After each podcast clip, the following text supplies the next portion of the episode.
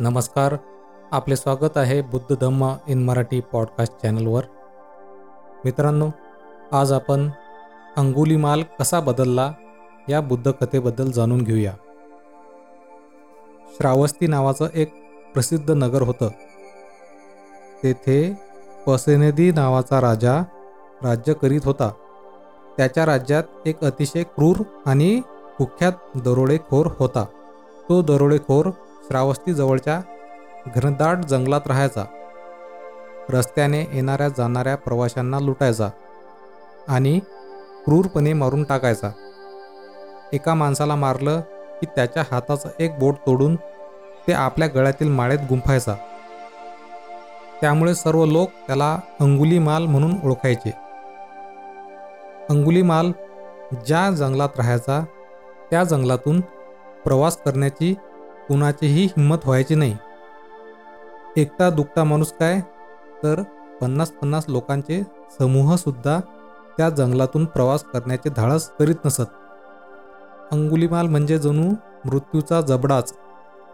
एकदा तथागत बुद्ध लोकांना उपदेश करण्यासाठी श्रावस्तीला गेले. काही दिवस तेथे थांबून ते पुन्हा प्रवासाकरिता निघाले. अंगुलीमाल राहत असलेल्या जंगलाच्या दिशेने ते एकटेच निघाले. ते रस्त्यातील गुराख्यांना शेतकऱ्यांना दिसले. त्यांनी अंगुलीमालची सर्व हकीकत बुद्धांना सांगितली आणि त्या रस्त्याने जाऊ नका अशी विनंतीसुद्धा केली. बुद्धांनी सर्वांचं म्हणणं शांतपणे ऐकलं आणि न घाबरता एकटेच त्या रस्त्याने प्रवास करत निघाले.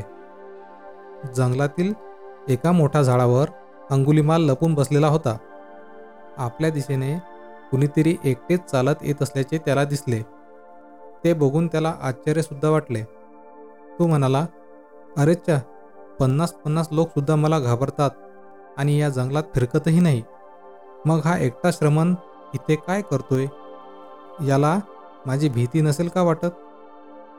जंगलात एकटा चालत येणारा हा श्रमण जणू काही आपल्याला चिडवण्यासाठी येथे येत आहे. असे त्याला वाटले आपण याला धडा शिकवलाच पाहिजे. असा विचार करून चटकन त्याने झाडावरून खाली उडी मारली. बुद्धांना मारण्यासाठी त्याने हातात तलवार घेतली आणि त्यांच्या मागे धावला. धापा टाकत टाकत तो त्यांच्याजवळ पोचला त्यांच्या पाठीमागे जाऊन थोड्या अंतरावर तो थांबला आणि म्हणाला अरे श्रमणा थांब स्थिर रहा स्थिर रहा. त्यांचं बोलणं ऐकूनही बुद्ध थांबले नाहीत. ते चालतच राहिले आणि त्याला म्हणाले मी स्थिर आहे. अंगुलीमाला तूही स्थिर हो. बुद्धांचं हे म्हणणं ऐकून त्याला आश्चर्य वाटले. तो बुद्धांना म्हणाला श्रमणा तू खोटं का बोलतोस? तू स्वतः चालत असूनही मी स्थिर आहे असं म्हणतोस आणि मी थांबलेलो असताना मला अस्थिर म्हणतोस. तू स्थिर आणि मी अस्थिर कसा काय? बुद्ध थांबले आणि अंगुली मालाकडे वळत म्हणाले अरे मी सर्व प्राणी मात्रांच्या हत्येपासून परावृत्त आहे. मी कोणाचीही हत्या करत नाही. कुणालाही लुटत नाही. मी हिंसा करीत नाही. कुणाचेही नुकसान करीत नाही. हिंसा द्वेष यांच्यासारख्या दुर्गुणांपासून मी मुक्त आहे अलिप्त आहे म्हणून मी स्थिर आहे. तुझं मात्र तसं नाही. आजवर तू अनेकांचे प्राण घेतलेस अनेकांना लुटलंस. हिंसा द्वेष अज्ञान यांसारखे दोष तुझ्यात आहेत. त्यामुळे तू अस्थिर आहेस. बुद्धांचे हे बोलणं ऐकून अंगुलीमाल खजील झाला. त्याला आपली चूक कळली. बुद्धांना मारण्यासाठी त्याने घेतलेली तलवार त्याच्या हातातून गळून पडली. तो खाली वाकला. गुडघ्यावर बसून बुद्धांना नमस्कार करीत म्हणाला हे श्रमणा मी चुकलो. मला क्षमा कर. मला माझी चूक कळली आहे. तू सांग मी आता काय करू? मी स्थिर कसा हो बुद्ध त्याला म्हणाले अरे तुला तुझी चूक कळली ना. मग आता हा हिंसेचा मार्ग सोडून दे. हिंसेमुळे कुणाचेही भलं होत नाही. जो माणूस हिंसा द्वेष अज्ञान या दुर्गुणांपासून अलिप्त होतो. त्यांचा त्याग करतो तो स्थिर होतो. जे लोक या दुर्गुणांना चिटकून राहतात ते कायम अस्थिर राहतात. म्हणून ज्या चुका झाल्या त्या विसरून तू नव्याने सुरुवात कर. संयमी हो तुझे कल्याण हो. अंगुलीमालाने बुद्धांना वंदन केले आणि दीक्षा मागितली. बुद्धांनी ये भिक्खू असं म्हणत त्याला दीक्षा दिली आणि जगण्याची एक नवी वाट त्याला मोकळी करून दिली.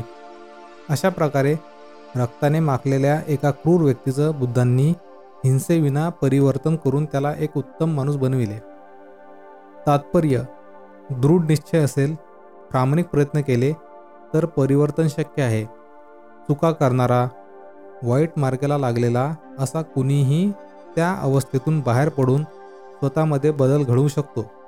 हिंसा द्वेष यासारख्या दुर्गुणांचा व्यक्तीने त्याग केला पाहिजे.